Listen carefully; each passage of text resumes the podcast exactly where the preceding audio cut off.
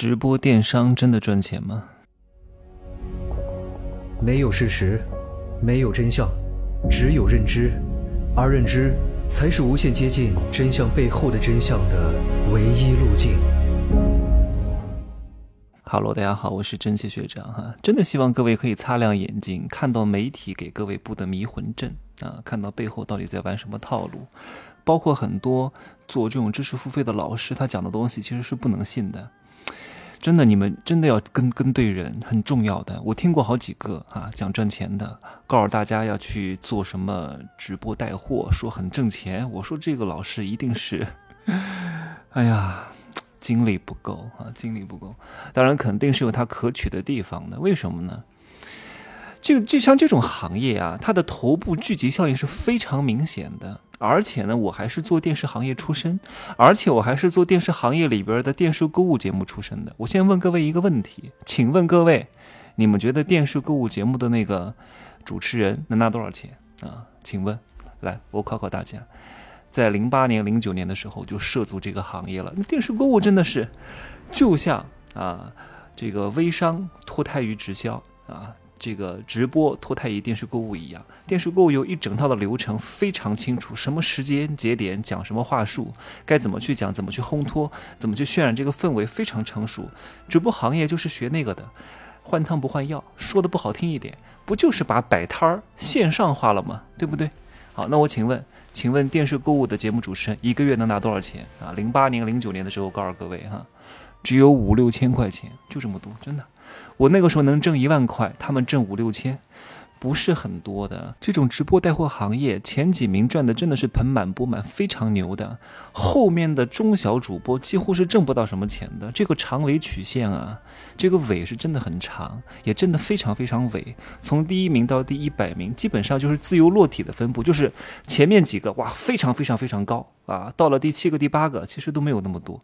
第五个开始就是断崖式下跌啊，可能前一两名几千万的在线人数，到后面几万，到后面几千，再往后面没了。几百个是常态，真的，后面几乎都是一条躺平的横线。你说那前几名真的有多厉害吗？除非那个罗永浩啊，他本身就是名人，口才也很好，有一大堆的拥趸儿啊，有品牌光环、名人效应，是能够换个战场再继续熠熠生辉、扶摇直上的。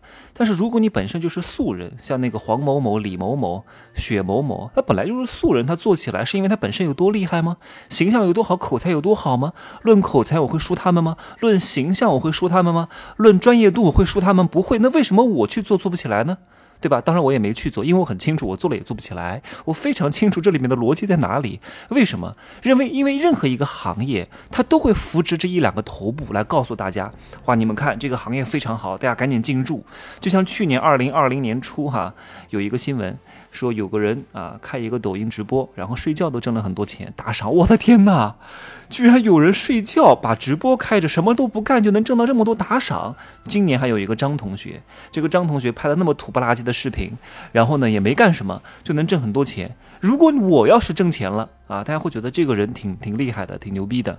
这个人本身气质、形象啊、专业度都很好，我们模仿不来。你看他要塑造什么人？塑造弱者。你看这个人草根啊，你看这个人睡觉都挣钱，你看这个人什么也没拍，就这么多粉丝，你们也可以。这个才是他背后的逻辑啊。很多人说哇，天哪，别人都可以，为什么我不可以？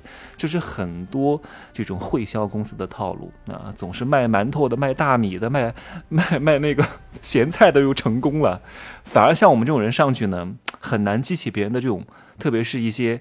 不是特别厉害的人的共鸣，因为他觉得你成功是应该的，你不能激发他的斗志，这都是一种策略。最近几个月，我是经常在各种直播间买东西，一方面是看一看现在的行业在发生什么，用什么方式在推销他们的产品；另外一方面，确实因为东西很便宜，真的很便宜，比某某宝上要便宜的太多了。特别是官方的直播间，通常都是能给到非常好的价格的哈。我就观察了大多数的品牌商的这些。观看的人数也就是几百人左右，而且还是比较大的品牌商，比如说华西生物，比如说什么阿迪达斯，就这么多人，而且是全天二十四小时在直播，这还是比较知名的品牌商啊。的大量的这种小店家直播是没人看的呀，也就几个人呢，或者就一个人啊。这一个人是谁？就是这个主播在看评论的那个手机在线。我还经常听到很多老师讲哈，教别人做直播，说你们要想做直播，就得标准配置六个人。哎呀，我想啊。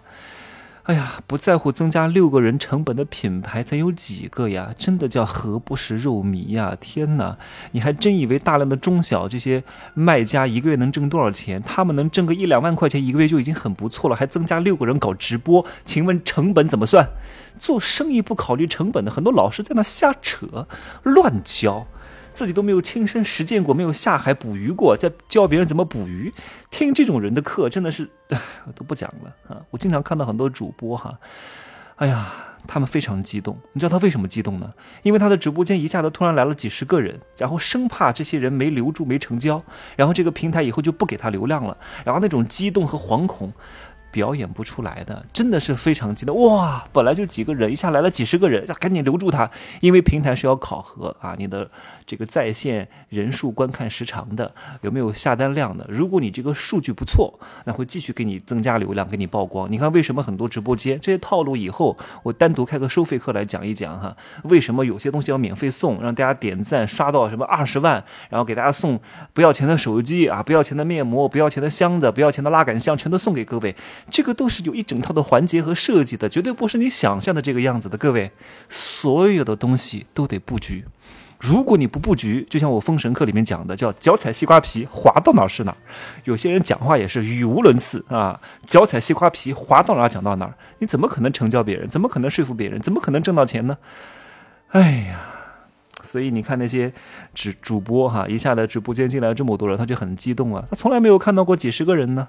然后就说话就不能很慢，因为说话慢了人就划走了，说话就特别快，语无伦次了，不容易的做这些行业。其实说一千道一万哈，任何一个行业都跳脱不了这个规律。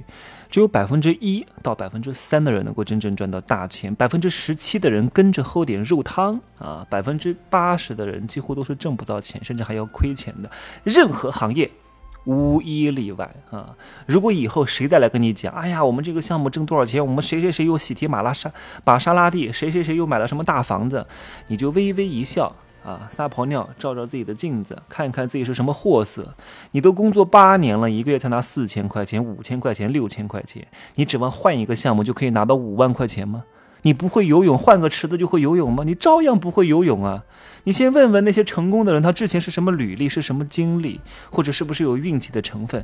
当你明白自己在这个世界的位置的时候，明白自己是一个什么样的阶层和段位的时候，你就不会再做这些黄粱美梦了。你为什么会亏本？你为什么会被骗？你为什么会痛苦？就是因为 欲求不满。你明明是不配这个东西的，但你以为你配，那最后。你就就是上的一败涂地呀，好吧，今儿呢就说这么多，可以加我的微信，真奇学长的拼手字母加一二三零，备注喜马拉雅，通过概率更高。再见。